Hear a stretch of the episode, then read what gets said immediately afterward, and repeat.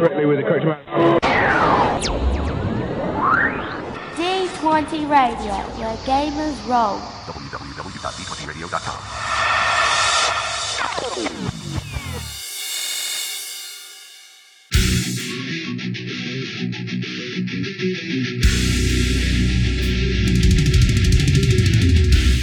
Welcome to Me and Steve Talk RPGs, a podcast where me and my friend Steve try and help you get the most out of your role playing game experience.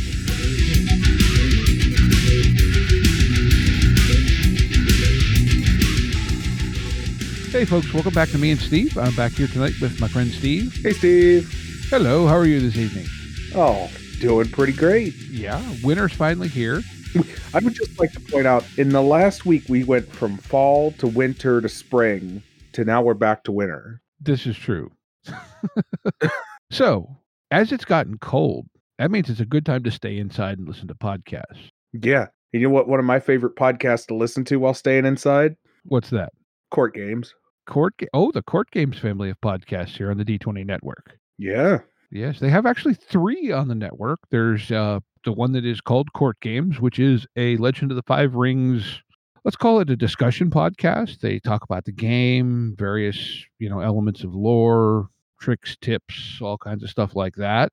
And then they have actually two actual play podcasts also on the network. One is called Fortune and Strife. And unfortunately, I can't remember which one's which between the two, but they're two actual plays, Fortune and Strife, and the other one's called Crimson Gold Agonies. One of them is done much more in the style of an audio drama, where they edit out a lot of the game mechanics talk and so forth, and the other one leaves it all in as more of a demonstration. So, depending on what exactly it is that you want, it's there. And you can find all of those. Uh, I think their their base website is courtgamespod.com, and then they have links and so forth for all of that. But we'll put all those links in the show notes for all of you to find should you want to check that out. Yeah. So, what are we going to talk about tonight, Steve? Well, tonight we have a guest. We have a guest again. We do. And I'm very excited to have our guest on this week. From Terrible Warriors, we have Justin Eacock, who both of us have spent quite an amount of time listening to. So, welcome to the show, Justin. You're very welcome. It's funny that you describe the show, the two of you, as the conversation that happens in the parking lot after the game. Mhm. And Mhm. that's, of course, exactly where the two of you accosted me and threw me in the back of your trunk. And now I'm here in in your in your basement. Uh, under Shush, you're going to get the hose again. Uh, this is a message of proof of life to my loved ones. I am being fed and well cared for. We're playing a lot of games. So that's nice, but I'm ready to go home now. I don't know when they're going to let me go. It's nice, but all they do is feed me pizza. Hi, thanks for the invite. it's wonderful to be here. Well, thank you for coming on our show. So, we wanted to talk to you a little bit about pacing because one of the things that you do and your show does especially well is pacing of games and how, you know, how you time things out is just astounding to me because I am Aw. terrible at that. That is so nice of you to say. I'm awful at it as well.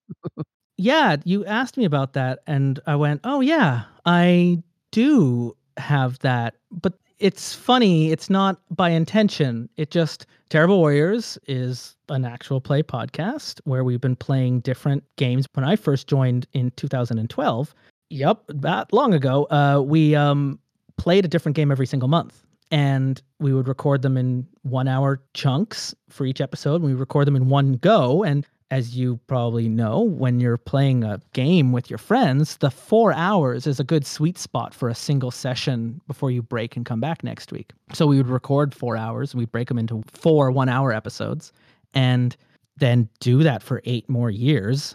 And you figure out that you actually, that's the only kind of game you can play now are four hour one shots. you just, you've drilled it into your head. And I've then sought out games that really are like one shot wonders that you can play beginning to end and get a full story in those four hours.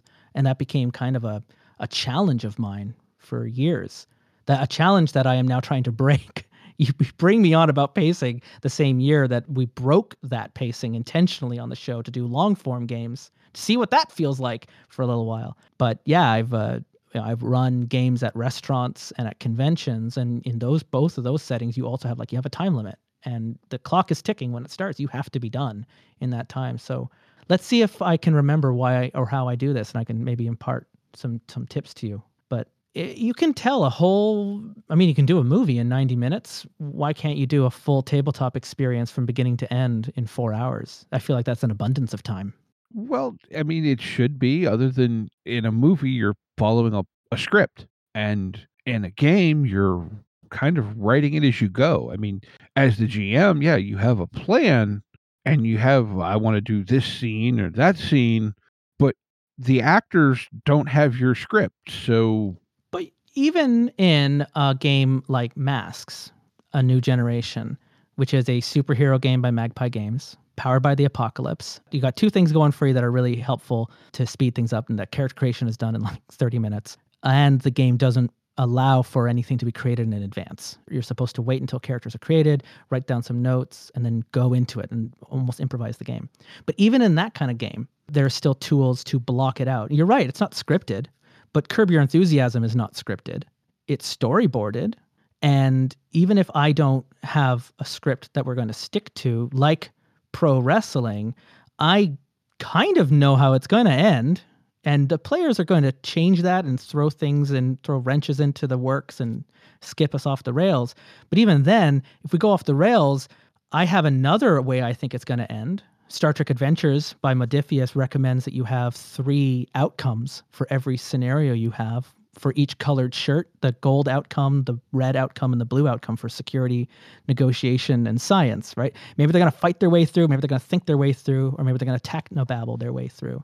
And if you have those, if you have, if you have like three outcomes already decided on how this could play out, even if your players come up with a fourth or fifth outcome, at that point, you've got so many variations, you'll be able to find the gradient to help you through. So there's no script, but even when you're running the game, I'm still thinking at least a few minutes in front of my players on where are my NPCs? Where are they going to be? What am I thinking of saying? I try to always, even when I'm improvising a game, think about where if there's a big bad not all my games will have a big bad but if there's a, a villain or or an antagonist what are they going to be able to do if my players never play the game so you know they'll go through with their evil plan and they'll resurrect an army or whatever it is so i know what's going to happen if they do nothing so if they show up and they just faff around in the fields and they get distracted doing other stuff then then things are just going to happen without them and that'll be fun too and then it's up to them to just interrupt my plans and and then see where the where the chips fall.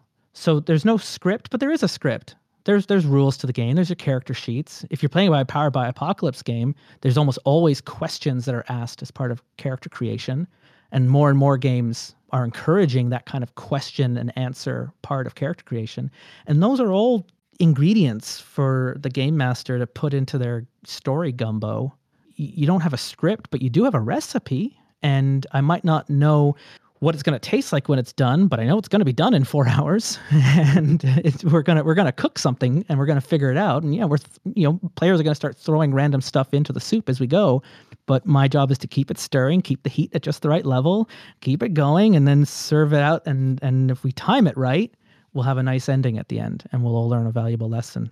Yeah, I don't know. I guess for me, it's just always been one of those things where like if I sit down to run a one shot, and it's like theoretically quick start one shot, you should be able to do that in four hours. The last one I tried to run went five, five and a half. And we all had a good time and it worked. But at the same point, like it wasn't supposed to go that long. Let's let's go through this then. Uh, this wasn't part of your plan, but now uh, this is uh, Mr. Ecock is here in the studio and he's sitting down with you, and we're going to, we're going to workshop your game. And this was something that I was thinking I might even I, I, I have always wanted to do I offered it as a Patreon reward. and No one ever took it. So I'm now going to consult with you. okay, so you, you had this game going. You wanted to do it in four. It took five. I go overtime all the time as well. But sometimes you just need to start learning where to cut, right? Like you have to edit on the fly and be. Uh, when I ran a game, uh, and I did, uh, there's an episode of this on Terrible Warriors called Sweetwater Bank. Uh, and it was a game that I ran a couple dozen times at the restaurant that I ran as a as a GM for hire.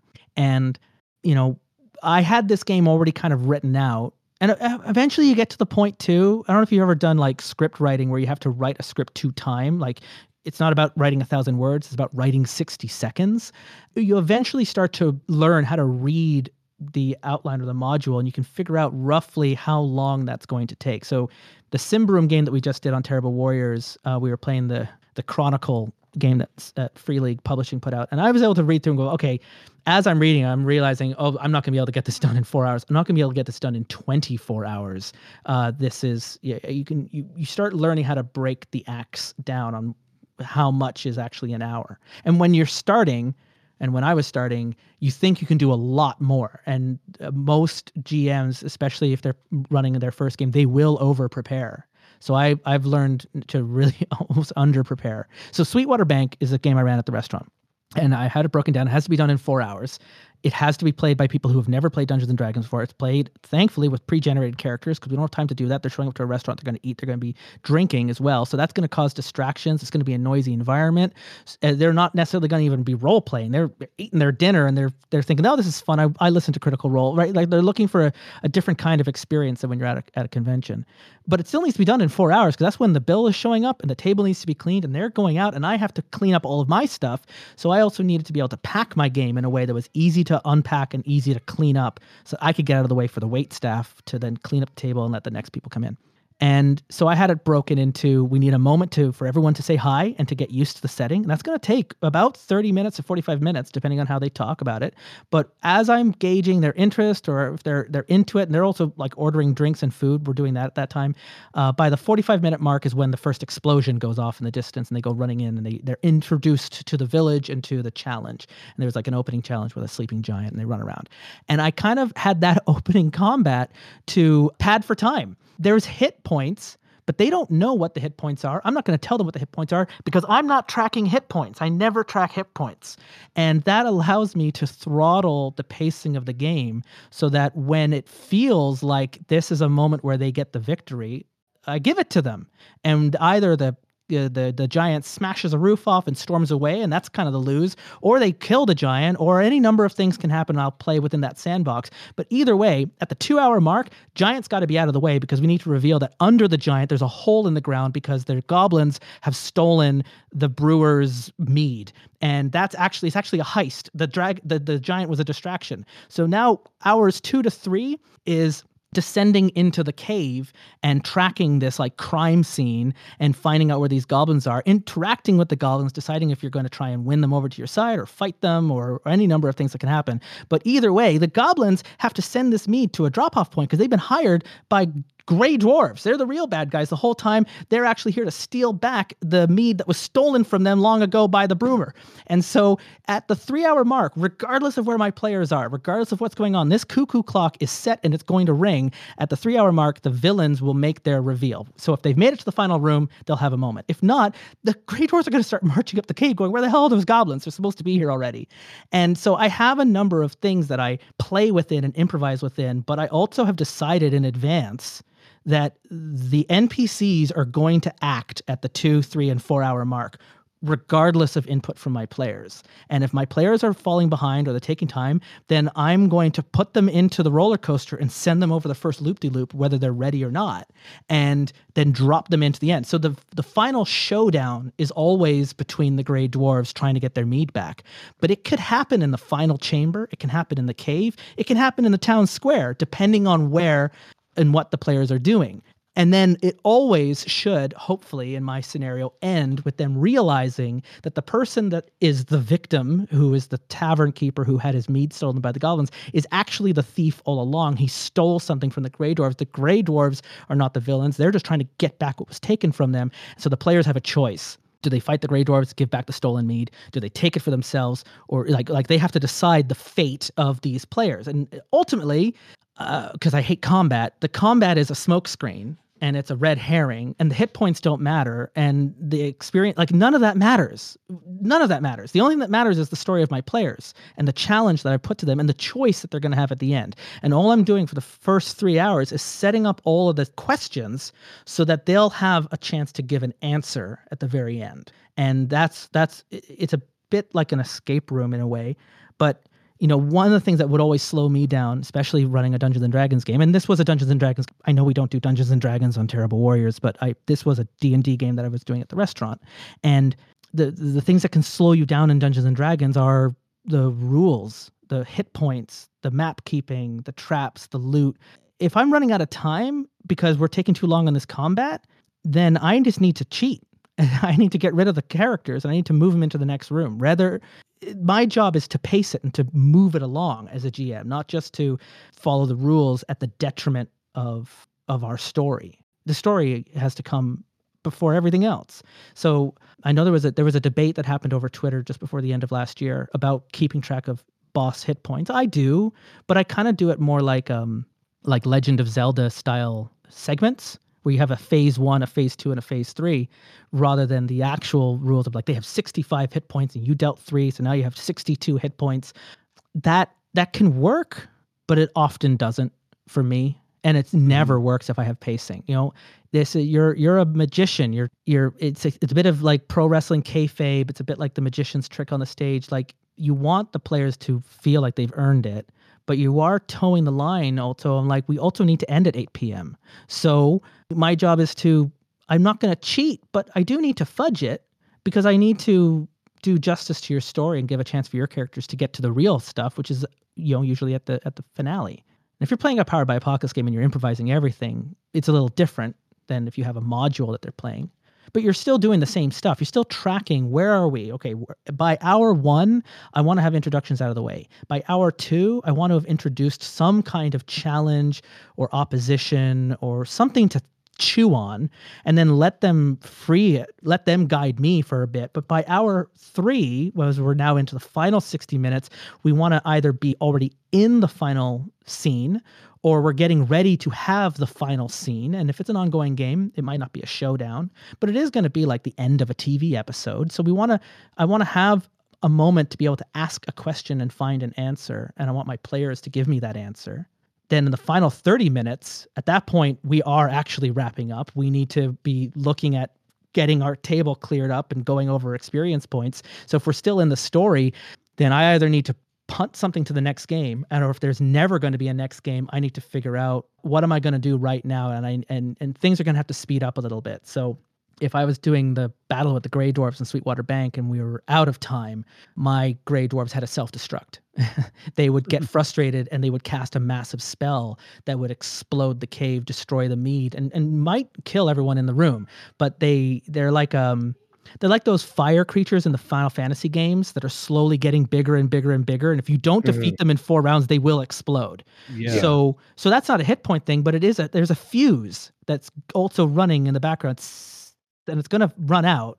So your job is to try and get everything there before the detonation. And if you don't get it before the detonation, well then everything's gonna blow up anyways. And that can be fun too Uh, because you you were able to go overtime, Steve, to like five or six hours. But if you're at a convention, you would have been kicked out of the room by then. Yeah, you wouldn't be allowed to go overtime. Your game would just end at an unsatisfying middle with no resolution. So if you know you have to end in four hours, you got to keep a watch on your table. You got to keep track of where the time is. And if you know you're down into the final bit, in your head, you're editing as you go. Okay, well, I really wanted to be here, but instead we're over there what can I take right now to create that ending? And if you can move your final scene into and just import it into where you are, do it. And if not, have a look at your players. Find out what their story is, and is there a story arc happening with them that you can find some kind of resolution? Yeah, and and you won't know that until you're playing, because you know the real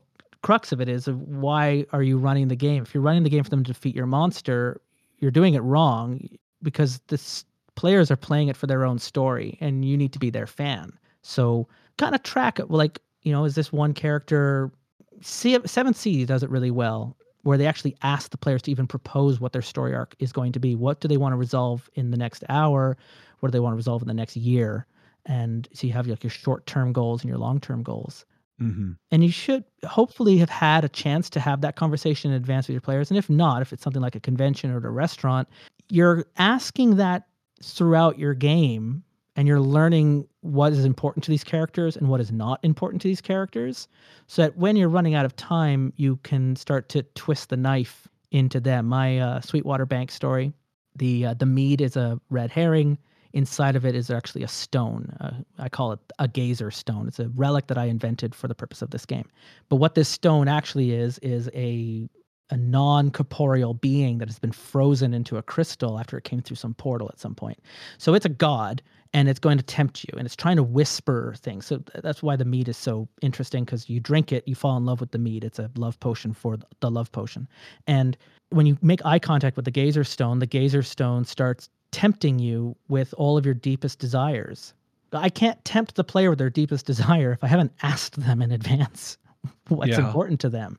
So I might ask, why are they out on this road? Why do you do this? It being an adventurer, that sucks. You're you don't have a home, you don't have money, you rarely have food, you're sleeping all the time. It's it's su- like Geralt doesn't want to be a witcher. he hates everything about being a witcher.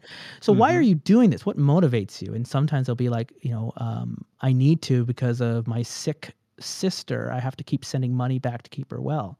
Oh, well, that's perfect. You just handed it to me on a silver platter. In the final scene, three hours now, long after you forgot you told me, I wrote this down. I'm going to tempt you with her voice when the gazer stone talks to you. And so I'm doing things like that where I'm early on asking some questions and I'm keeping notes and then I'm just saving that so that if I need it, I can lob that grenade into the room and like twist some heartstrings and really make it feel like this scene, which has been pre-written, is now a bespoke scene that is tailor-made for their characters. And it can be both. So there's a bit like you say, like, you know, we're running games without a script, but even in games where you're improvising, if you've run games enough times, you always kind of have a formula in your head or you want to. Like masks encourages uh, you to come up with hooks between characters. So you have your player and you assign two NPCs to that player, and then you have a different stat that they're tugging on.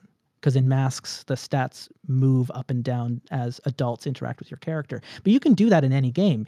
You you find a, an attribute or or a character trait, and you assign an NPC to that trait that's important to that player and then you assign another npc to a different trait and you have them both interacting with the same player pulling them in two different directions and it creates that triangle of drama that then just creates a story that you'll just reveal. And you can then do the same thing with your plots.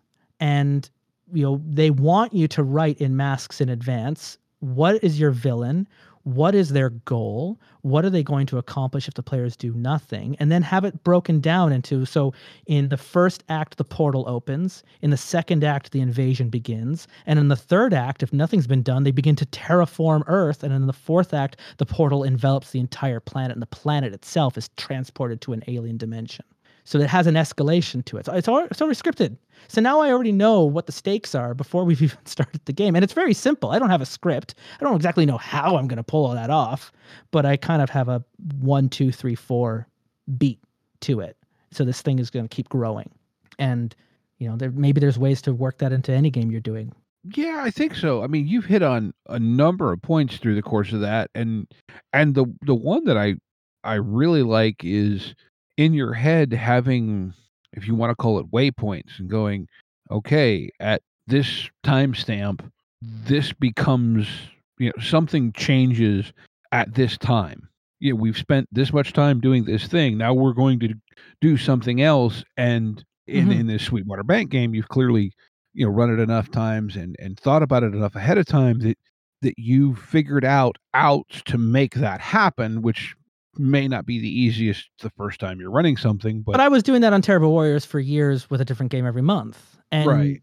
you know, I, this is just also, I'm not better at this. I've just run more games. And so, you know, this is something anyone can just learn by, you just got to run games. You just got to play them, but have, have a watch. I mean, I have ADD, so I lose track of time because my brain cannot track time. And so uh, I have to use tools in my day to day life to keep track of, have my phone beep or have a clock and alarms go off all the time so I, I know where I'm at. So I'm doing waypoints throughout my whole day. So I know that I, I need to have had my you know breakfast by this point, and if not, then I need, when I'm working, I need to have this filed in by 1 p.m. and by 3 p.m. I need to have this in. If not, I know I'm falling behind. So I'm waypointing throughout my whole day. So maybe that's helped me running tabletop games, or maybe running tabletop games has helped me with my day to day life. Uh, It might be a two way street. That's a revelation that I just had now.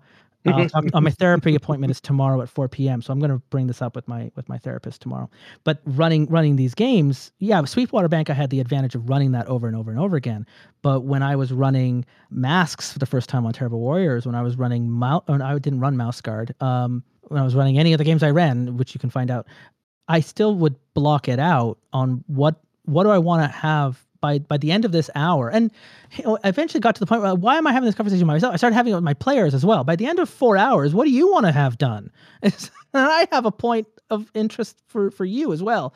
Uh, but I would I would try and figure out okay like a tv show like you know we were what we were talking before we recorded star trek next generation a show like that you always have a cold open then the, the the credits would roll and then it was broken up into three sections with commercial breaks and that show's still got to be done in like 52 minutes.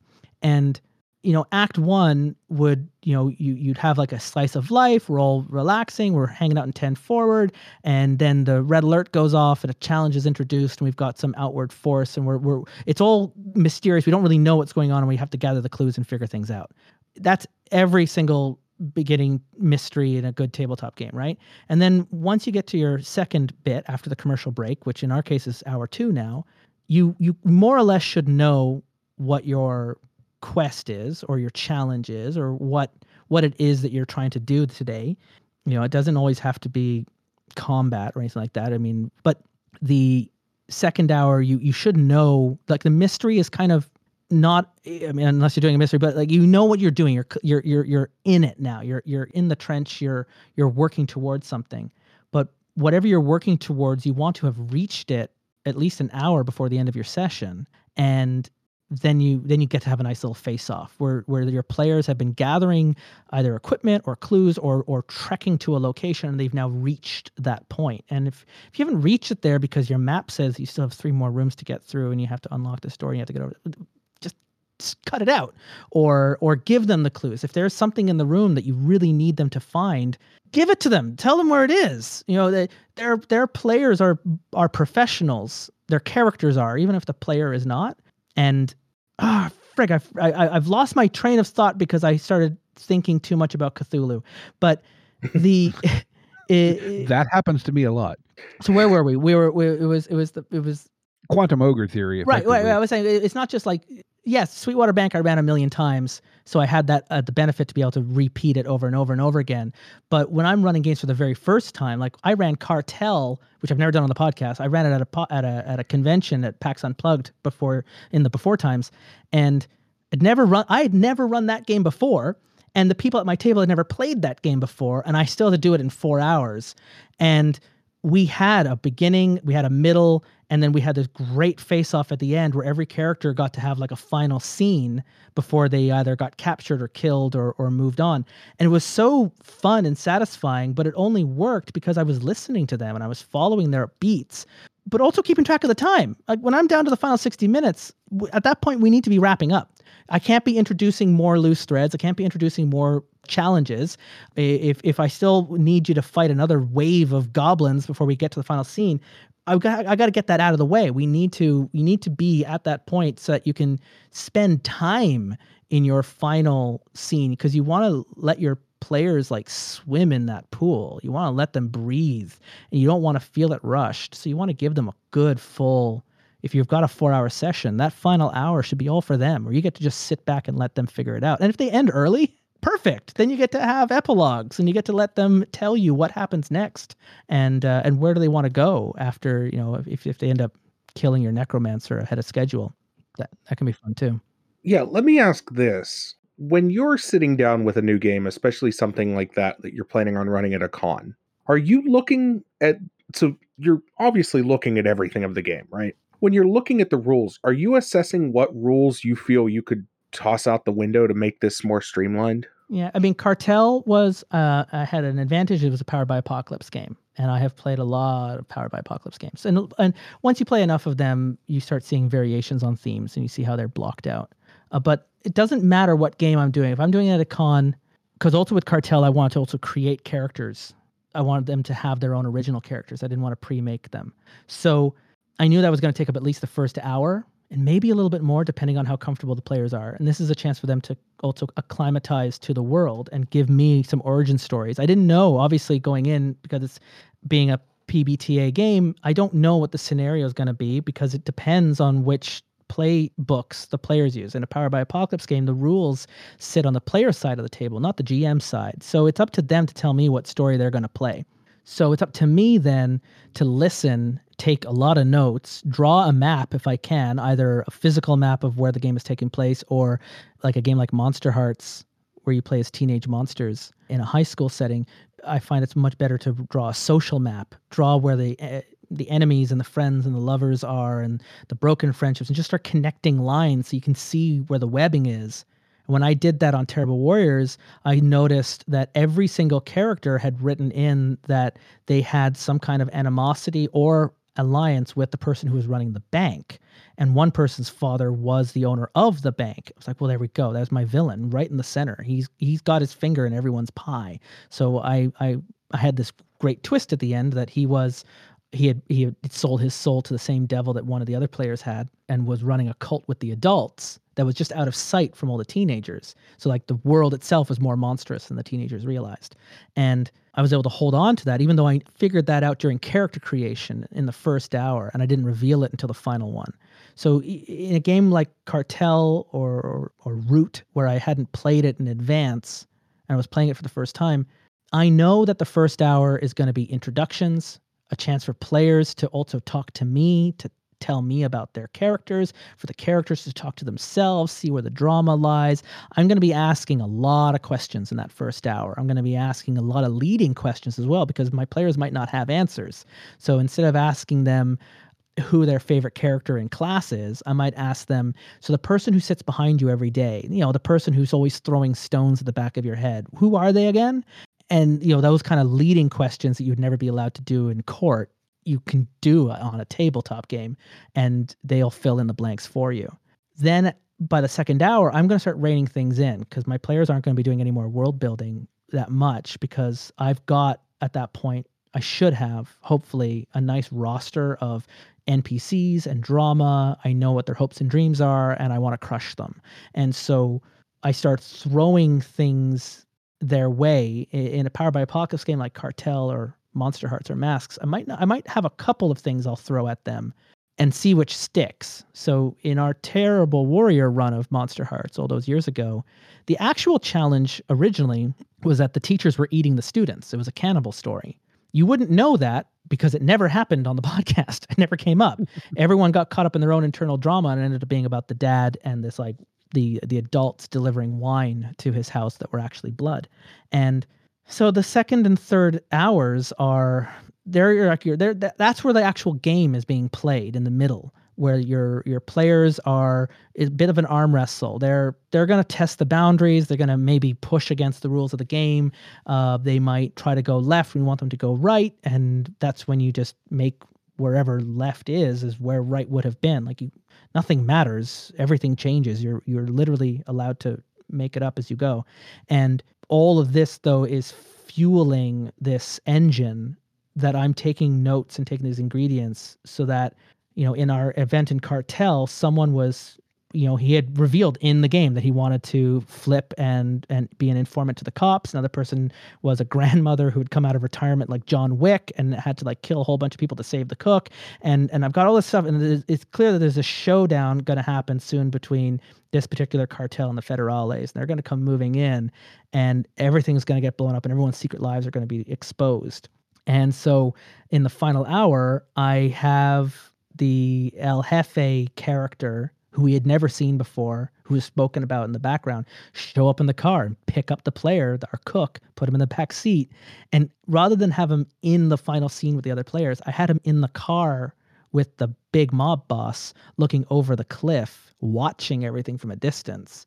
He's still rolling dice, but he's rolling dice in like this social arm wrestle as this this mob boss is grooming him or teaching him some lesson and then is going to cart him away like Jesse Pinkman in Breaking Bad into some like undisclosed location where he's going to keep making drugs for them. And I didn't know I was going to do any of that in advance, but uh, the final, I guess the final hour, so I would block it out. I'm sorry, I'm going around a lot because I, I, I didn't I don't have the formula written down. But what I always do in all my games, and you'll probably be able to see this in Terrible Warriors. First hour is introductions, lots of questions. Second and third hour is the challenge and the exploration, getting around, pushing the edges. And then the fourth hour is when I just, as a GM, put all my cards on the table face up, and I just stop holding any secrets. And I start telling you, if you haven't figured it out by now, this is what I'm actually doing. And this and I, I, I just don't be subtle. If you're if you're if you're holding too many secrets and you don't tell your players what's going on they're not going to know. And so um, i let them see the shifty eyes. I let them see the knife i'm holding behind their back. I let them know you know like a good pro wrestling scene. I just I, I be obvious about it. Put all my cards on the table and i hit them with everything i've got and then i see what they can do and we make it to the end and i guess that just sets me up with the only real advice I could offer. Thank you for coming to the end of this rant. Play Worldwide Wrestling, the role playing game. I, I, I, like it is. I don't care. I don't. I don't really. I don't care about pro wrestling. Not really. But pro, but Worldwide Wrestling, the RPG, and I am not being hyperbolic about this, is the best tool I have ever had that teaches me about building momentum, generating heat between players, and telling a character arc in short bursts. So mm. that might be where I would say I have learned the most about pacing because the rules of the game are all about characters show up, they start cutting promos, they're trash talking each other about the match that they've been booked to do, and they're building up heat. As they cut promos, they build up a currency in the game called heat. Heat is then used in the match to generate momentum, which is used to boost your die rolls. And as you win on those rolls, you generate audience, which is then used to upgrade the whole promotion, which is then used to then snowball into the next event where you cut promos and you build up heat. As your heat builds up between two players, so heat is a specific currency between two player characters. Heat has a maximum amount. Once it hits that maximum amount, they must fight it out and resolve all that trash talking in one fight. Once that fight is done, regardless of how it happens, all the heat is burned out and they go back to zero and they start all over. That arc has been resolved. And so maybe I've subconsciously put this into every game I run now where I'm building up heat between players and non-player characters to that boiling point and then once they hit that critical mass they have to face off and we have to resolve that and then see where it splashes and then start all over and Worldwide Wrestling, the role playing game, is a great one shot game. So without even realizing it, you will have done, yes, it's in a wrestling match, but you will have had a story arc from beginning, middle, and end in three hours. No problem. That's just how it's written. And then you learn part of the, I'm not a wrestling fan. I keep saying this, but part of the beauty of pro wrestling is that it's storytelling inside out.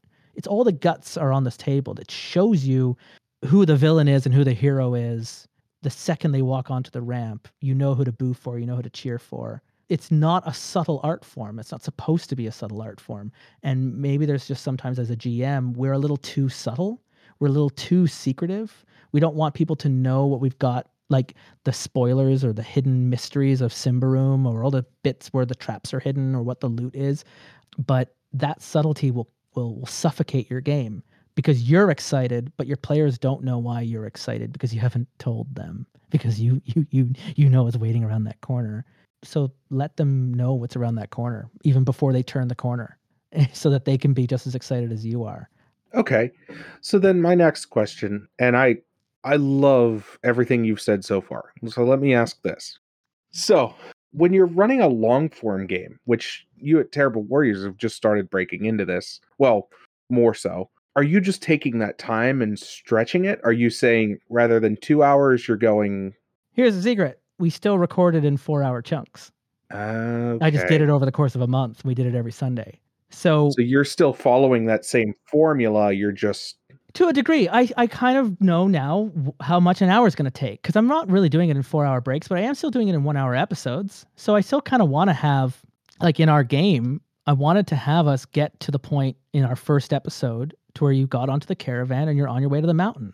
And I wanted each episode to kind of reach a certain beat. So, you know, it just happened that that tutorial mission that we ran at the beginning of our Symbaroum campaign was already broken up into like four acts. It's like there we go, there's four episodes, and we didn't actually get it done in four episodes. We got it done in six. I broke one of them up into a couple, but there's the moment where there's a thief and they have to go and get the the, the thing and get it back, and then then there's then there's a reveal of elves in the mountain and want to have a meeting, and then there's a showdown on the mountain, and all of those just felt like that's a, that's an episode. That's the episode, and so I'm I'm even though I'm doing them in four hour one shots, like as I've explained when I'm doing Sweetwater Bank, when I was doing Cartel, when I was recording Symbaroum, I'm act- I'm doing them in one hour bits. That's the easier way. Like I'm breaking them down into mini little bits. I, I want to have accomplished in the first hour that introduction. I want to then into the second hour. I want to have some kind of challenge. But even in Symbaroum, we were doing whole arcs in one hour, not just breaking them up into four hour chunks. Because when you're running a game at a table, you you sh- you you need to take breaks. You need to stretch and have some water and walk around the room. So do it in one hour bits and try and see how you can pace that out. So you're not just doing. I don't want to do the same thing for four hours. That sounds terrible. Really uh, mind numbing. I have ADD. I need novelty. I need to keep things going. But the secret when we were recording Symbaroum is we did. We recorded them in four hour sessions every week. So I still had that four hour arc to work with. I just wasn't editing. I, I, was just allowing things to end on cliffhangers a lot more. But they're still ending on a cliffhanger. They're not just ending in the middle. I wanted to get to good points where it's like, and that's where the episode ends. Because I'm, even when I'm recording these games, I'm thinking like a podcaster. So I'm going like, oh, how's this going to sound? How's this going to pace? What am I going to do there? And I'm a little terrible. But when you're running a game with your friends, yeah, just keep your phone on the table and know what time it is don't lose track of that time. See where things are going and if you see that it's lagging and and they're spending more time on something that you plan to or or thing you need to run that throttle. You need to speed up when you need to catch up and you need to also slow down if they're getting too ahead. And the slowing down can be fun because you can have a moment to breathe and ask your questions. As players like how are you doing? That's that was that was a pretty rough fight or that was a rough challenge or let there be a moment for them to all just make eye contact with each other and talk to each other rather than just constantly throwing them into a gauntlet unless you're playing Mörk Borg, in which case keep throwing them into the gauntlet. That's literally the entire game. but yeah, it through so so Symbaroum, you were asking me like how was it like to break into into long form games, but that was that was the sneaky little trick in that I tech I, I wasn't. It just happened that I was playing the same game for four weeks in a row. Okay. But they were all done as sessions because I'm I'm playing I'm playing with my friends. I'm still doing a session. I don't want to send them home feeling unsatisfied, and so they they they they stitched together into a long twelve episode arc, but they were all recorded in in bits as well, so that when we came back, we would have to recap ourselves because a week has passed, so we'd remember what was going on but then as I started reading through the Symbaroum book and going, okay, well, that's going to take us at least an hour. That'll take us an hour. That'll take us an hour. And I realized it was in order for us to even make it to the end of Wrath of the Warden, which was the campaign we were playing at the end of our Symbaroum run, it was going to take us at least seven or eight more four hour sessions to get to the very end. It's like, that is so it's amazing that they wrote that much content in such a small book, but I don't like rushing my players through a bit. So what you might think would only take 30 minutes, probably double that. That's going to take you an hour, might take you more. Our first hour on Symbaroum is them st- sitting at a campfire, telling them their story to me, then being told that the caravan is leaving in the morning, so they need to petition the caravan owner and he gives them a trial of combat to prove their mettle if they can go up there. So there's one short little fight. And that's all we got done in that entire hour. Sitting at a campfire, please let us join you, fight to first blood, end of the episode. It's three things.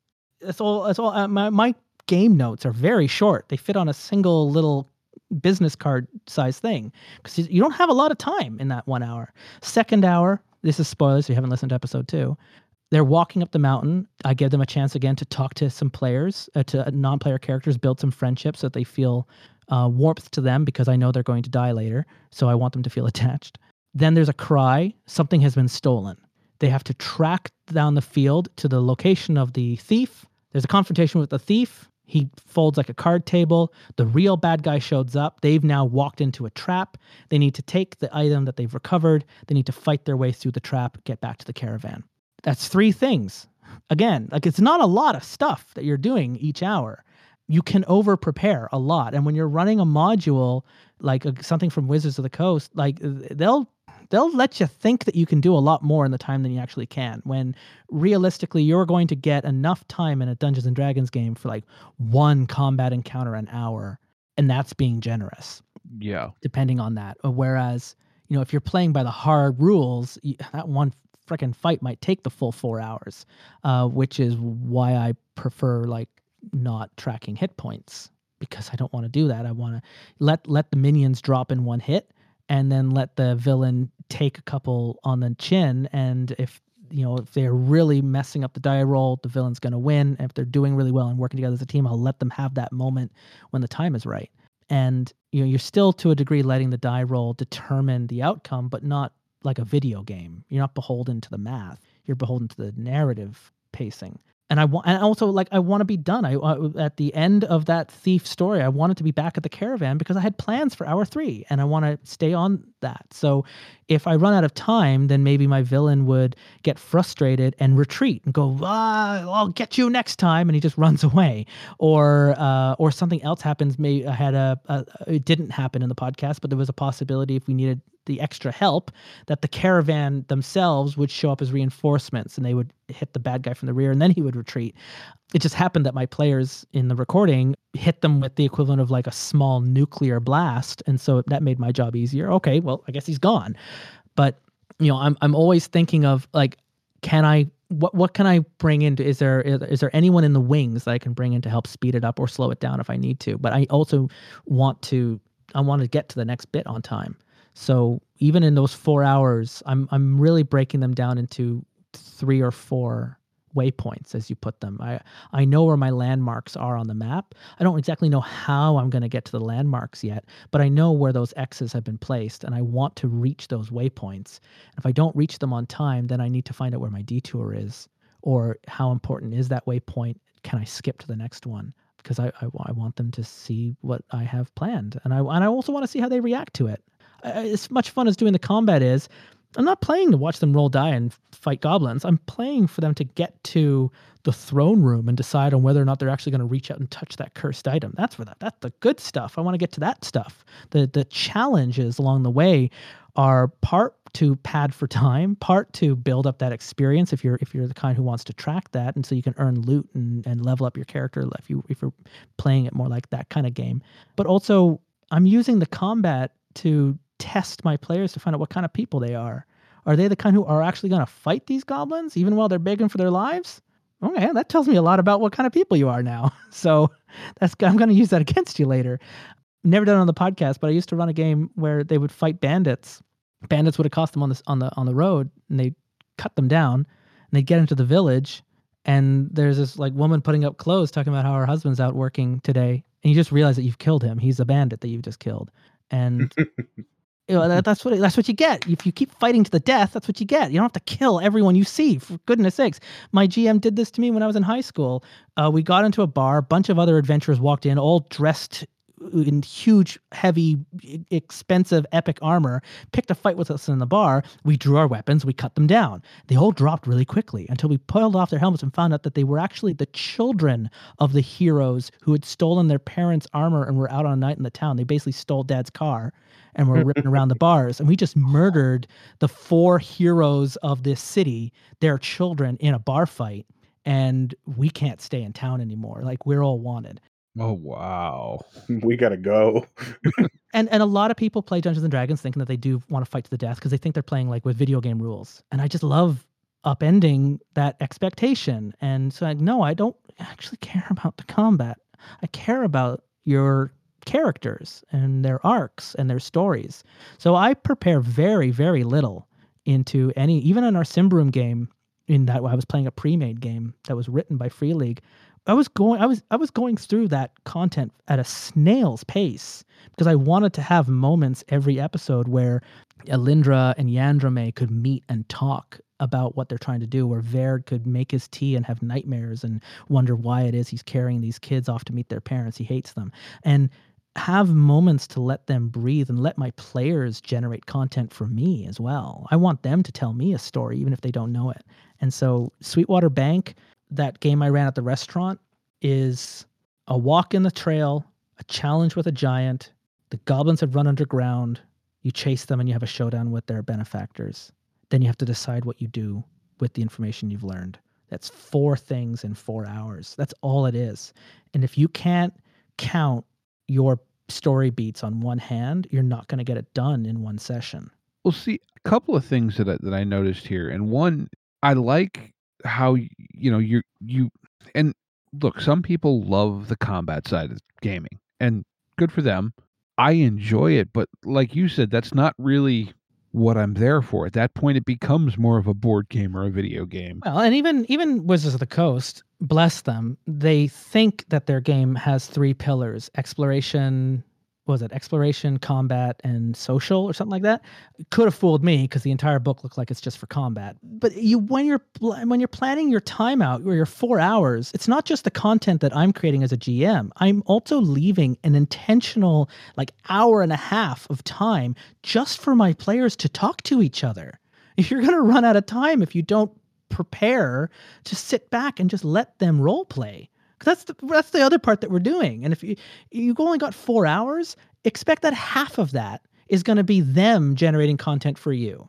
You're only actually creating very small little prompts to push them into the next scene, and then you need to sit back and give them 45 minutes to just sit in that room and figure it out. Maybe it's done through combat, maybe it's done through a puzzle, maybe it's done in a bar or on the trail on their way to town, and the bard is playing a song and it's pissing off the fighter has nothing to do with what I just did. It's just them being them. Let them breathe it out. And then once you feel like that scene is kind of running out of steam or starting to wind down or you're just going around circles, have an explosion off in the distance to draw their attention back into the story. But you want to have those ebbs and flows in. And then after the giant is defeated in my Sweetwater campaign, they're standing in the in the in the town square going, "Oh my gosh, what do we do now?" And they have another moment to meet NPC players, to talk to each other, to compare notes, breathe before they descend into the cave underneath the town where the goblins have run off with the meat. And then when they find the goblins and they find out what the goblins are really doing, and they either bring them on board their team or they slaughter them all mercilessly because they're all monsters. There's another moment to then take stock, unless I'm running out of time. At that point, they don't get to breathe, and I'm just going to literally push them down the cave and have the final showdown. But I have to generate you know, four hours, that's two hours for my players and only two hours for me. And then you spread it out. Yeah, but look, it it strikes me because I know on on various places, you know, where there's gaming conversations, so much of it centers around combat related things, and I think if you're going by hard statistical combat, even though that should theoretically be more predictable because you could analyze it statistically, it's not. Yeah. And it feels slower too, I think. Yeah. I mean, it, it depends on your combat game, right? If you're playing an OSR game like Mörk Borg, the combat is fast, but it's also constant. Like that's the kind of the whole game. Like you make a your characters only have like a couple of hit points. They're going to die a lot, so you have a stack of characters that you're constantly re-rolling Right. and throwing yourself into the meat grinder. But even in that kind of setting, I didn't run it on the podcast, but I did run it. Uh, we we created characters on a on a session zero episode, and um, and I ran it for for our Patreon listeners as our monthly game.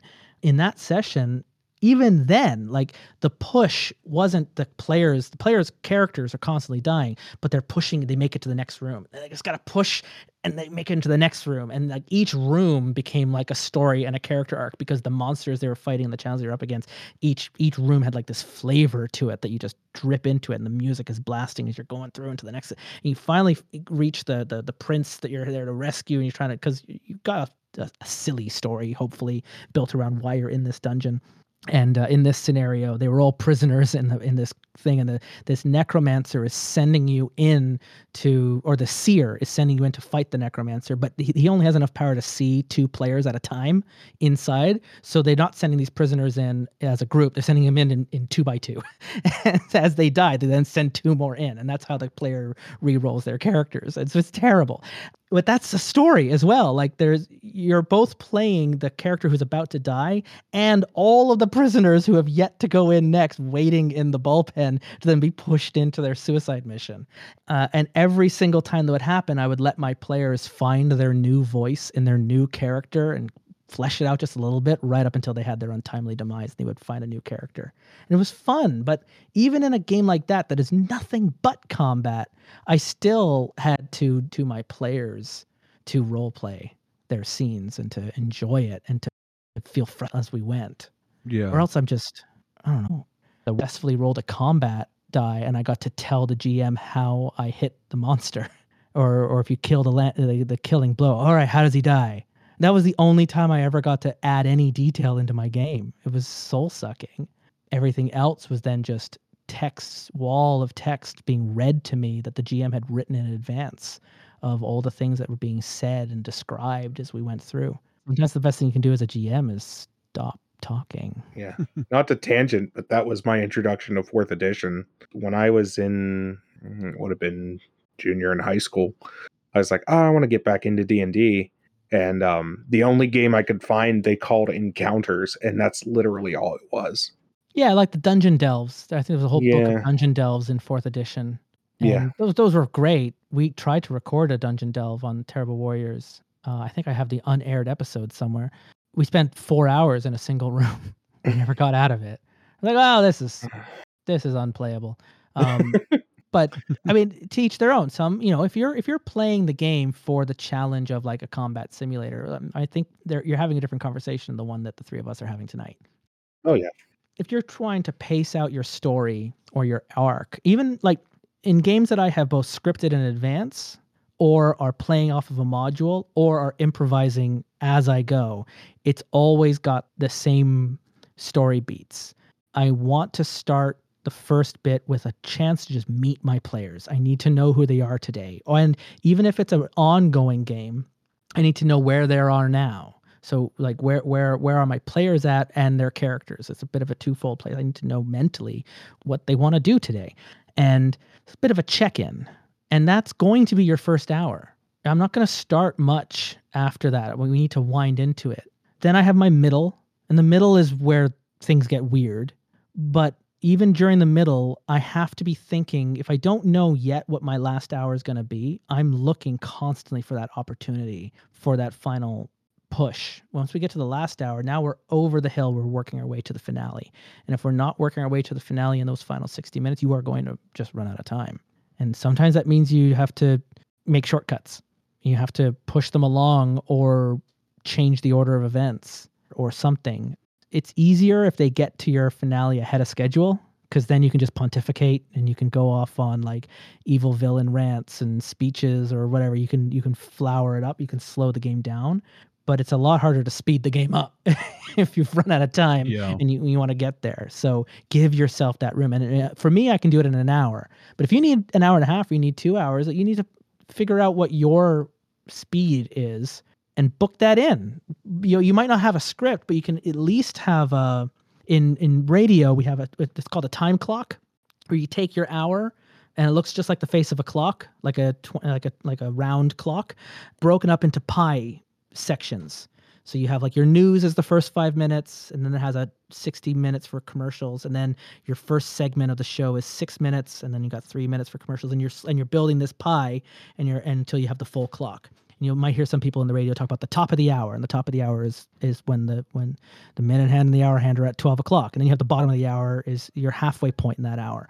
So you're you're you're breaking your hour up into all of these segments, and you're watching that clock go. And so you might not have your story script but you should have a show clock for your game. And maybe maybe that it would be an, an easier thing if, if you're having a hard time tracking. Actually draw a pie chart and block out your session and where do you want to be on that clock and actually move the hand across it.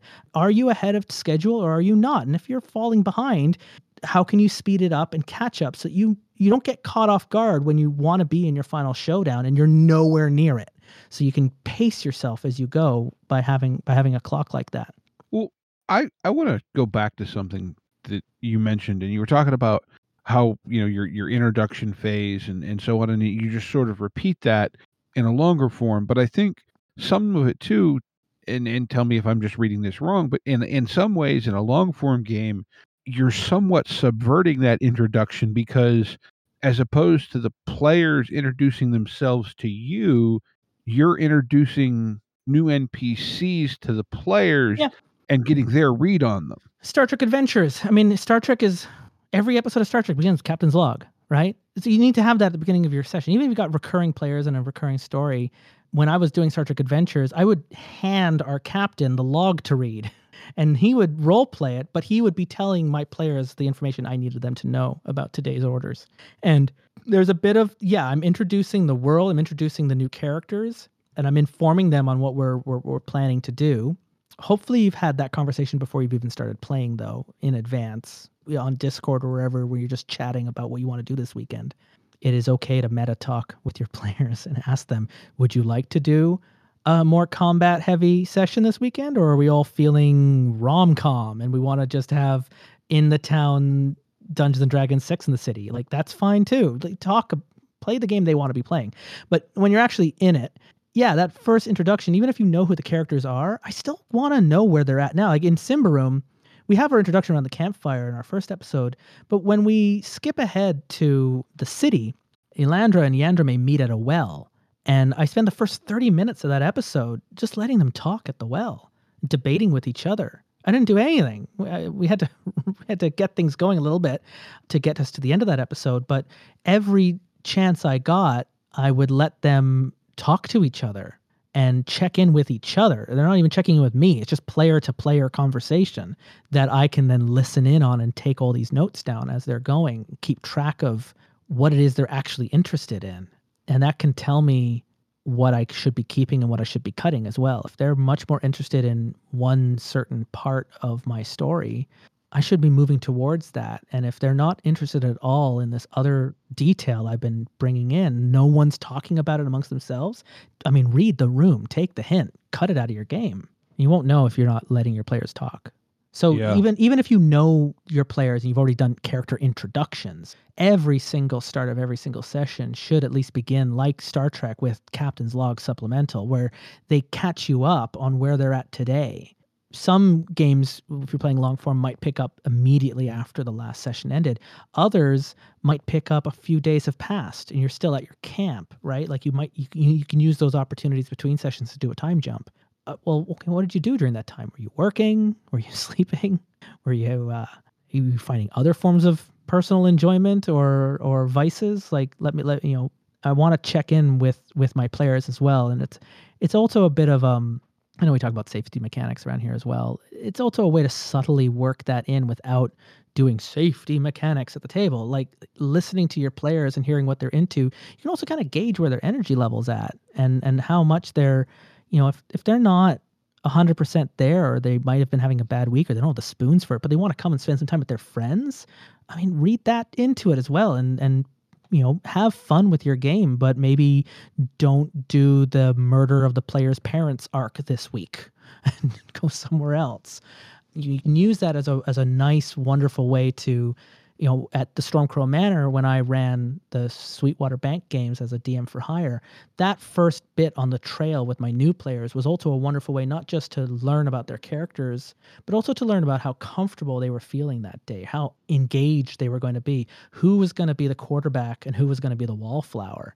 And then how can I get that person who's sitting at the back and wants to hide into the corner? How can I maybe encourage them to draw in or at least make them feel comfortable? And if they want to be in the background, that's fine. They're, they, they- they're welcome to, but maybe they're in the background because they're worried of any number of things. So I'm subtly trying to just read into that. And if I see someone at the front who's just doing all the talking and, and, and taking control from the table, is there a way that I can rein that in or encourage them to collaborate with everyone else? Again, I, I would never know that if I didn't give space for them to offer that up at the beginning of our sessions. And even if you know the characters, I think you need to do that every week with your players just to find out where their emotional state is, if that makes sense. Yeah, that makes a lot of sense. And that's going to help you with your pacing.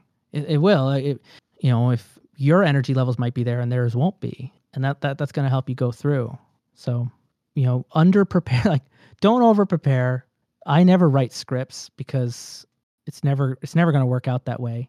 And keep track of your time or block out your clock. You won't have to write a script, but think at least before you play wh- what do you want to do in this hour and where do you want to have those those story beats if you could have it your way how would this session end and even if you're going into a game where you have no idea what the story is going to be because it's going to be like a Power by Apocalypse game, improvised in the moment, then then think in broader story terms. Okay, introduction, mystery, showdown, and I want to start my showdown at 3:45, and that kind of helps you move things along so that you don't um, go, oh crap, it's five o'clock, we got to go home. All right, I guess we'll just finish here. no no one is satisfied. Yeah. I mean, I've I've picked up a lot and it's weird because listening to you you talk about all this stuff like I have a hard time articulating the points that you've made, but I understand them. And I think that doesn't make any sense, but welcome to my brain, I guess. So let's wrap up because I know you you we're, we're- we're way over time, and I apologize for that. I just never stopped talking. No, no, you're good. No, it's good. but it's good. but uh, Steve and Steve, the game that you were running that you ran over time. Tell me about. Well, I having thought about it, I know some of what I did was well, one, I had too many players. Um, Oh yeah, I mean for every extra player, this is why I charge extra when I when when I'm a DM for hire, I charge a premium for extra players because it puts a lot more work on the GM to get things done on time. At four people at a table for four hours, every player at the table may get about 20 minutes of gameplay. The minute you start putting six players at a table, but you still only have four hours, everyone at the table is going to get 10 minutes of gameplay. Like it's a finite amount of time. You only have so much spotlight that you can share around. And once you get north of five people, at least what I found doing the podcast, is you just get people thrown onto back burners where they just sit around for four hours. and They don't do anything. And I feel terrible for that. So I try to cap my games or at least know which games are good for big groups and which games are good for small groups. mhm. But yeah, no, the minute you said you have too many players, my first D and Dungeons and Dragons group, that group I talked about in high school, felt like a golden age of time. But we we did get to a point where there was too many of us. We had to split up into an A group and a B group. Um, we had a little Mhm. schism because we just it couldn't it couldn't sustain itself. These these it's collaborative storytelling. So you need to have enough space at your table for your players to talk. You need to have enough time for your players to talk. And for every additional person you add to the table, that is going to take time away from everyone else. Or they're not going to do anything, or you need more time. And you probably don't have the resources to do more time because once you get to a six hour game, everyone's just actually exhausted. Yeah. So, how are you going to navigate that so that everyone gets a moment in the spotlight? Games like Mörk Borg, where it's a gauntlet of games and players are only alive for a few seconds, can sustain more people at the table. But games like Masks, which is much more story focused, where you're trying to learn the hopes and dreams of your characters and the tugs and pulls on their stats, you're not going to have time to do that if you need to do it with six people. You just you just won't. You just won't. You have, then you have to decide which player is going to be your spotlight player, and which, and then they all have to work to support that one person. And not a lot of groups would find that satisfying unless you had an intentional conversation before you started. We don't have enough time for everybody. So today we're going to be focusing on our new player, and this is their origin story. And it's going to be like that episode on X Men where Jubilee got introduced, and it's all about Jubilee, and like the other characters are just essentially doing cameo appearance. hmm So yeah, my my first mistake I think was I had too many players. Then I tried to role play out introductions a bit too long, where what I should have done because it wasn't really important to the story was just okay, you're all in the room, you're getting this briefing, describe yourselves to each other and and let's go. Which yes, it's railroading in a way, but it's railroading that I think nobody cares about. You know what I mean? Yeah, yeah, and no one like the the opening briefing can be every episode of Star Trek was railroaded because Yeah. it started with Kirk getting he's up on the bridge and he just tells the crew what they're doing this week. and then now that that you bring up and and I hadn't quantified it the way you just explained it with with the multiple players, but during kind of the next phase, part of what happened was I'm trying to give spotlight time to all these players, and so it's bogging things down because I've got so many stops. Yeah, so this brings me back to that like if you're doing a pie chart show clock for your game, you have to have enough pie for all of your players. And if you add more players, well they're going to need more pie. So are you going to take pie away from the players or are you going to take pie away from your own story? Because it's going to be one or the other, and I would rather take story time away. So when I ran Sweetwater Bank with big groups. I had a version of that game for a big group. I would split the party in half for one. So I would actually do two smaller groups and they would only get 15 minutes at a time. And even if they weren't done, I would be like, okay, we're going to come right back to you, put a pin in that. We're going to check in on the other team. And we're doing like picture in picture back and forth. I'm trying to keep it flowing. But because I've got more players, it also meant that all of my challenges are cut in half in terms of challenge difficulty. Everything has to move faster in the story because I want to spend more time with the players themselves. Even though I've actually, by splitting the group up, I've, it sounds like I've added more locations and more complications. But what I've done is I've instead of having eight players in a cave, I still only have four players in the cave. And I got four players now taking a surface route and they're going to come through a hole in the river and drop down into the final chamber and they're going to meet all back up. And then the eight people will all be there for the final showdown against the boss, where again, it doesn't matter how long that fight takes because at the final minute, he's going to explode anyways. And so they're they're they're working against a, a, a stick of dynamite that's going to explode whether or not they succeed or fail. They just don't know that. But by splitting them up, at least half of the table is going to be quiet at any time. And so the four that are active can talk amongst themselves, but you don't have that same like too loud debate where they're all yelling on top of each other. That that that slows that that eats up your time as well. And then I go, okay, put a pin in it. Let's check in with other group. But I have to really watch my time because I don't want to lose track. Because if I lose track of time with group B, then group A is going to suffer.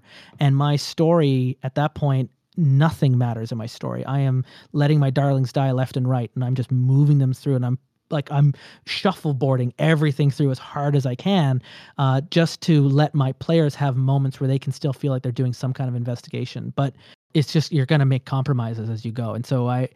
That's how I handled Sweetwater with a large group it wasn't great, but uh, my they, they all seem to enjoy it, uh, and and they all end up in the same room, and they all get to have the same choice. And they all have the same amount of information to make the same choice at the end. They just all they just came by different paths. So if I try to put eight people all through the one challenge, you get that Three Stooges effect where they're all trying to walk through the door at the same time, and it just clogs up the system. So you need to find ways to um, to thin it out. And if you can, sometimes the the splitting the group up and doing like a picture in picture thing where you have um you know the heist that's inside and you have the heist that's like outside and you can kind of do it like like oceans 11 but sometimes that can help. Other times you all have to be in the same room together and yeah you're just gonna have to find out who's gonna be doing the talking and you need to let the group the, what will happen in, especially in eight groups is it just gets noisy and it gets really difficult to hear individual people. You got to go around the table and get everyone's opinion. Everyone's going to take five minutes 5 10 15 20, oh, we've already spent half an hour with just five minute introductions. Mm-hmm. and and there's no way around that. It, they will just your players will eat time. And that's that's their food when they're at your table. And you need to give them the same percentage. So if you, I was just saying, if my players are going to take two hours of time in a four player game, and I'm going to add four more players into that game, they're now going to take up four hours in my four hour game. So something's going to have to give. Yeah, like I said, I having thought about it, I know a lot of the mistakes I made, but having this conversation with you is is pointed out some things, you know, where like you set waypoints, markers, whatever that this is going to happen at this stage you know, like you said, you have the explosion in the distance. You have that thing that triggers the progression to the next scene, regardless yeah. of how far they've completed this scene to a certain yeah. point. You're preheating the oven, and you know the oven's going to take three hours to get to temperature. But once the oven beeps and it's at temperature, it doesn't matter where you are. You need to get to that final bit and put it in the oven. Like everything's heated and ready. And if they're if your players aren't ready, they don't have the information, that can be fun too. Put them against the final boss without knowing what to do or with being ill equipped. Have them forced to retreat. Think of your game like a really elaborate cuckoo clock that is going you, you you you're winding it up you're winding it up you're winding up and you press go. And even if you don't know what's going on inside the cuckoo clock there are alarm bells that are going to ring whether or not your players do anything. And where they are in that machinery can be up to them, things are going to happen with or without their interaction. And you know that that's easier obviously with a scripted game, not as easier with a with a with an improvised game, but even in an improvised game, the cuckoo clock is happening. You just don't know also yourself as the GM what's inside it. But it, things are still going to pop out. The door is going to open and a bird's going to start chirping at you. You just don't know what that bird looks like yet. But you know that at the three hour mark, something needs to come out of that door, or or else you're just going to have a boring game. I think. Yeah. No. I, I. Yeah. There's. You know. I've. I've. I've learned a lot tonight. Let's put it that way. Have you? That's great. or at least I think I. At least have. one of us did. Um, yeah, I, I- I mean, the rest of it is like you're learn by doing. Run the games, go out and do it. Have a stopwatch. Try and hit your beats, but also like the games that have taught me personally the most about like pacing my games. Masks, a new generation from Magpie Games. Uh, Worldwide Wrestling, the RPG by right here Nathan Paoletta, available uh, at ndpdesign.com. Yeah, uh, Worldwide Wrestling, the RPG is like one of the best storytelling teachers I've ever had running a game. Star Trek Adventures has great advice on how to build challenges. Uh, Symbaroum's GM guide from Free League Games is the GM guide has no rules. It is just essays written by the creator of the game to the GM on advice on how to run their game and how to block out stories and do create like your own original stories. It's chock full of advice on how to do things when things don't go according to plan. How do you keep things on time when your player doesn't want to go and investigate that? What will happen if they ignore that important detail? Or how can you um, show them the detail if they're not looking at it? Um, and it's it's it, the the Symbaroum book. I was so grateful. Had so much advice for me to help me pace through the game and i wouldn't have been able to do the game we did on the podcast if it hadn't been for all the advice that was written into the books by the game's creators. But yeah those those ones i think have taught me recently the most about running stuff. And then the rest when the pandemic is over and you can go back to conventions volunteer as a gm at your next tabletop convention. As scary as that sounds do it. Just go out and do it the volunteers that are running it they're going to give you all the quick start tools all the advice to run it through and then just do like sign up for like seven games on the weekend and just do them all and just get through. And usually you even get a free pass to the convention if you agree to volunteer like that and you'll get in for free so you can you can have a good time.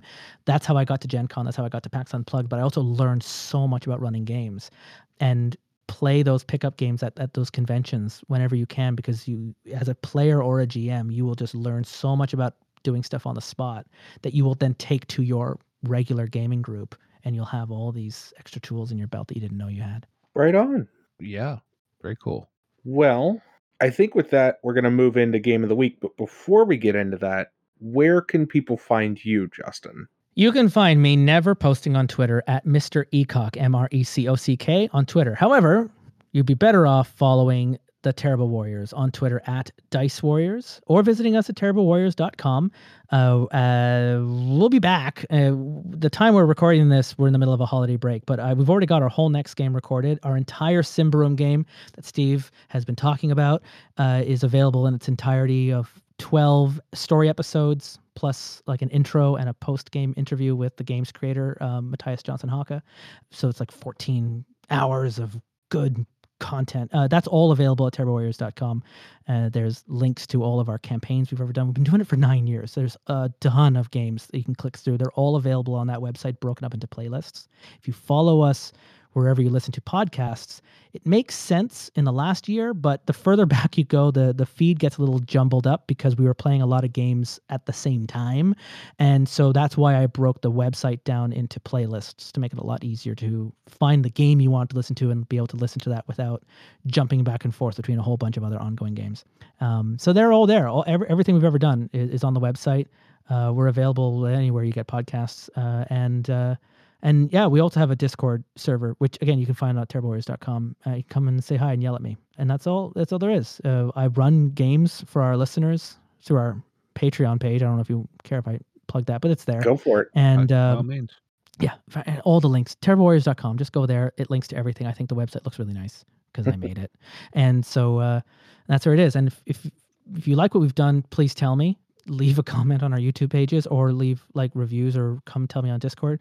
I, I will take game requests on what we should be playing next, but I can tell you now I already pretty much have the next year and a half figured out in terms of what we're going to do and when because those games are going to be awesome and that's what we're going to do. And so i was just, I was just thinking about like uh, with all this stuff that we kickstarted over the pandemic that are going to be coming out and playing i was like oh crap that's that's i've got this season and next season all kind of figured out. So yeah that's, that's where we're at. Terrible warriors everywhere except twitter we have to be dice warriors because fun story terrible warriors is too many characters for twitter by one character Oh, so that's why it's Dice Warriors. And Terrible Warrior is already taken by someone who grabbed it in 2012. Can't do anything about that. Where can we find you, Steve? we have a Discord. We do have a Twitter. It's at, at and RPGs. Most of that information is either in the outro or in the show notes, but we can be found most places if you look for us Facebook, Twitter, Discord, all over the place Yeah. on Discord. Very soon to be Patreon. Yes. Very soon to be Patreon. Ooh. Yeah. But with all that said, I think it's time we get into game of the week. Woohoo! Game of the week. Game of the week. Game of the week. So, who wants to kick this off?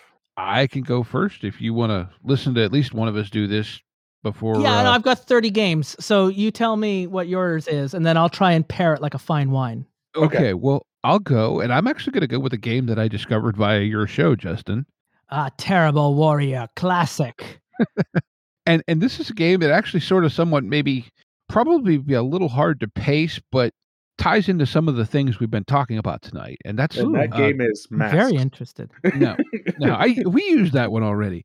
Yeah. no, this is Noirlandia, Oh, which yeah. is and and I'm going to try and recap it from memory here. It is it's it's on itch, not on drive through, but it's a GMless co-op game. Yep. And the thing about it that I think that was really really cool is that it's it's completely intended as a one shot, but it's never the same game. ever, ever, ever. In fact, it's it's uh, shuffle a card deck, and you draw cards, and those create your characters and your situations, and then you if you you have four players, but you draw five cards. So the fifth card that you don't pick is your murder victim, and then you're all trying to find out who done it.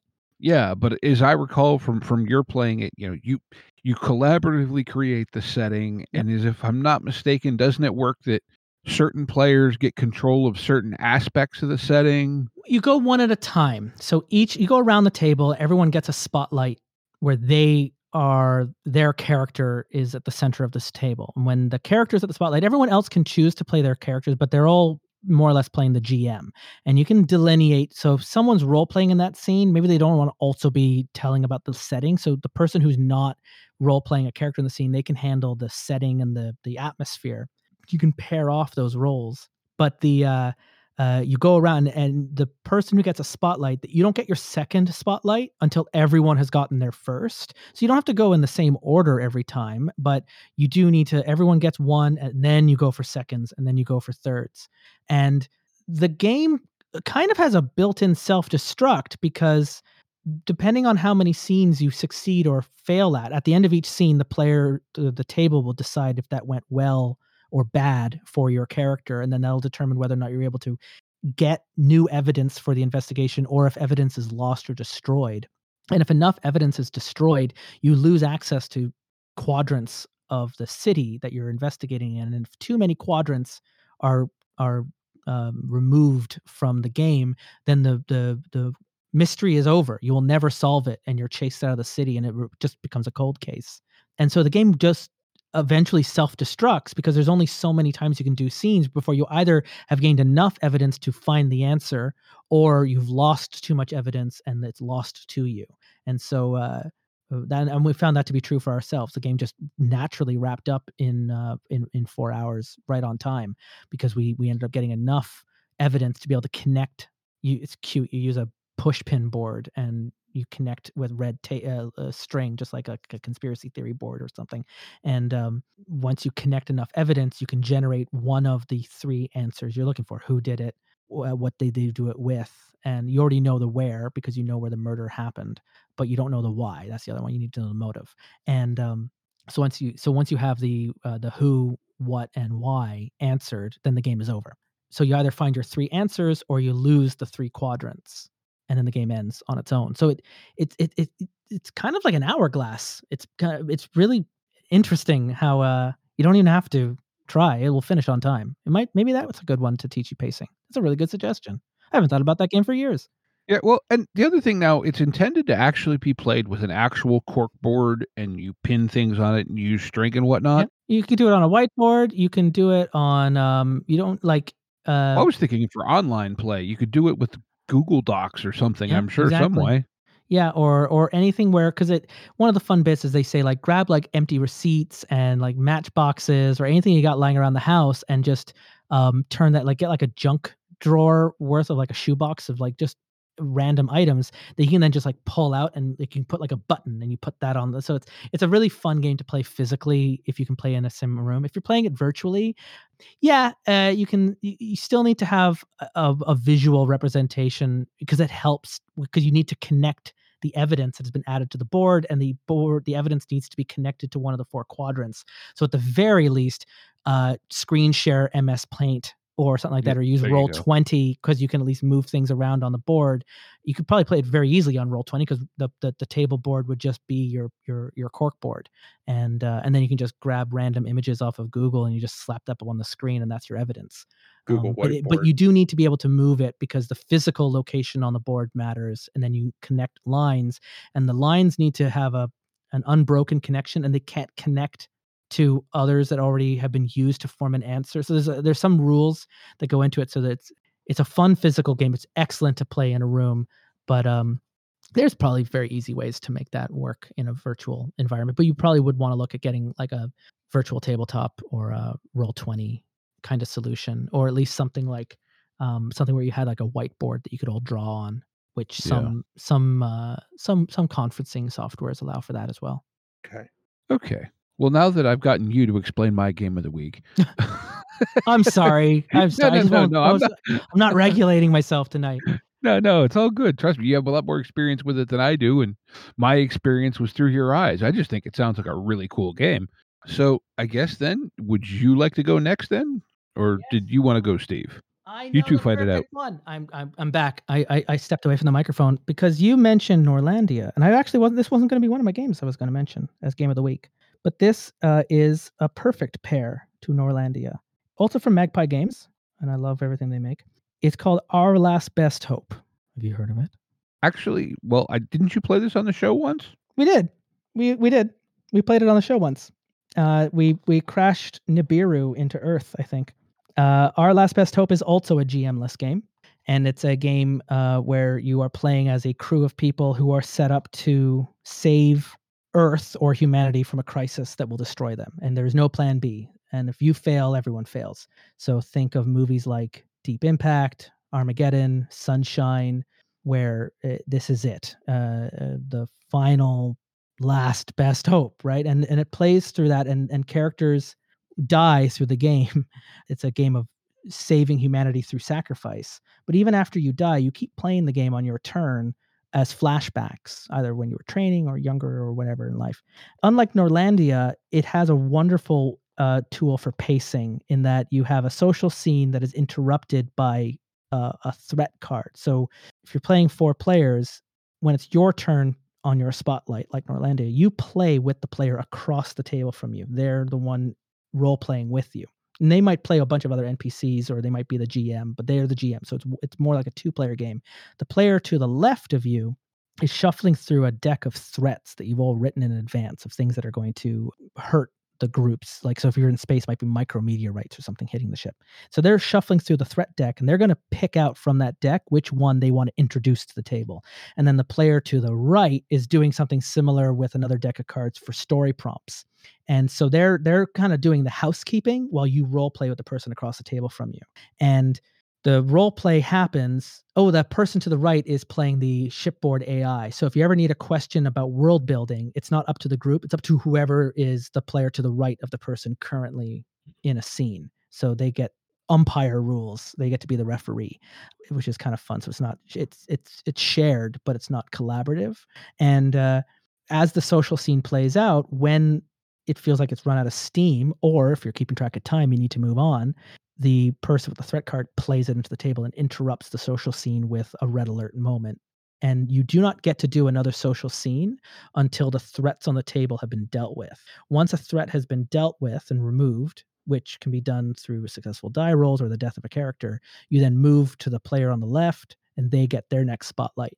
So it's got this peaks and valleys in the story where you have a moment of reflection and social interrupted by adrenaline pumping threat and worry and then followed up with then dealing with the fallout of that scene. So it goes up and down and up and down. It's got a nice roller coaster feel to it that peaks and valleys your way to the final crisis. And just like Noirlandia, it's a GM-less game that has the rules are kind of built with a die roll that it will just naturally reach a conclusion within four hours and you don't even have to push it. And there's some rules in the game on how to make the game last longer or how to make the game go shorter. It depends on how many throughout it you're collecting a die pool. And once the die pool reaches a certain amount, it just triggers the next step of the game automatically, either the second act or the final showdown. It's really it's a it, I like I like Noirlandia, but I love Our Last Best Hope. Uh, that's one I've played a few more times at conventions, and uh, it's it's wonderful, interesting game that you never know what you're going to play until you actually play it because the crisis is different every single time. Cool. Sweet. Yeah. So I guess that leaves me. Yeah, beat Um, that, Steve. Those are two uh, uh, terrific world building, interesting, genre breaking games. Top Yeah. it. I'm not going to. I have a game that is what I would refer to as the game you play between games. The game I have is Tales from the Floating Vagabond. It's one sentence pitch is ludicrous adventures in a universe whose natural laws are out to lunch. The basic premise of this is that you're playing in a space bar, um, meaning that a bar in space. Classic pan dimensional multi genre, low comedy and action adventure, overhyped game that completely wowed this one guy named Dave or Dan or something is also straight from their drive through page. This game caught my eye because of the cover art, which is just uh, it is it is bonkers. It's insane. It looks fantastic. Um I don't know I want to get my hands on it. It's like 454 on drive through right now. PDF. It's a staff pick for whatever that's worth, but um man, this game looks fun. It looks cool. It looks weird. And that's what I'm here for.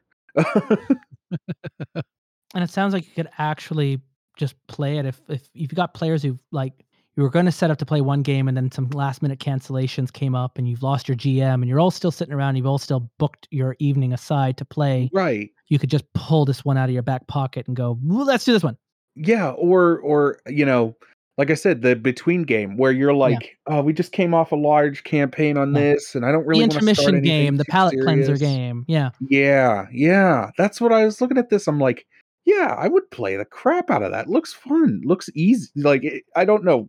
Like I said, I don't know the rule system or anything, but it looks like a lot of fun.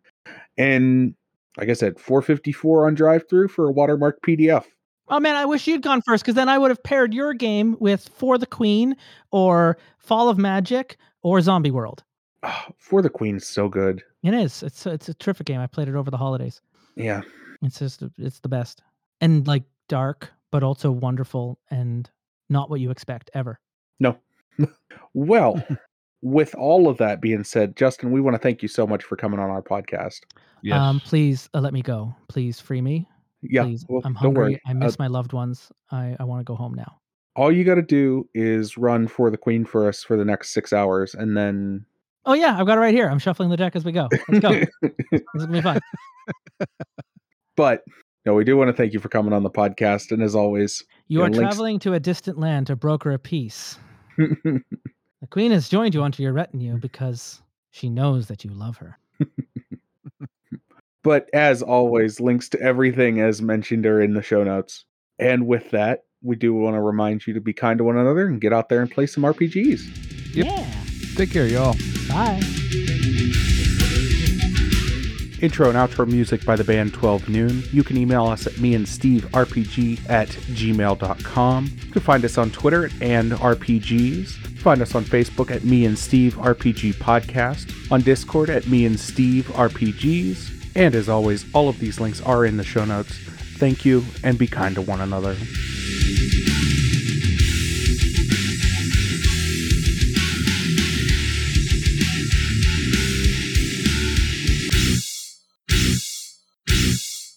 the cigar? Cigar, 20 bucks, dog. You got to go down the street to the store and buy that.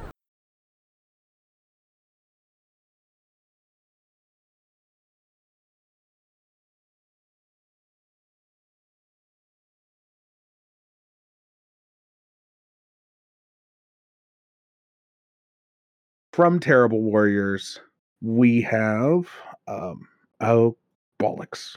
My brain just completely derailed.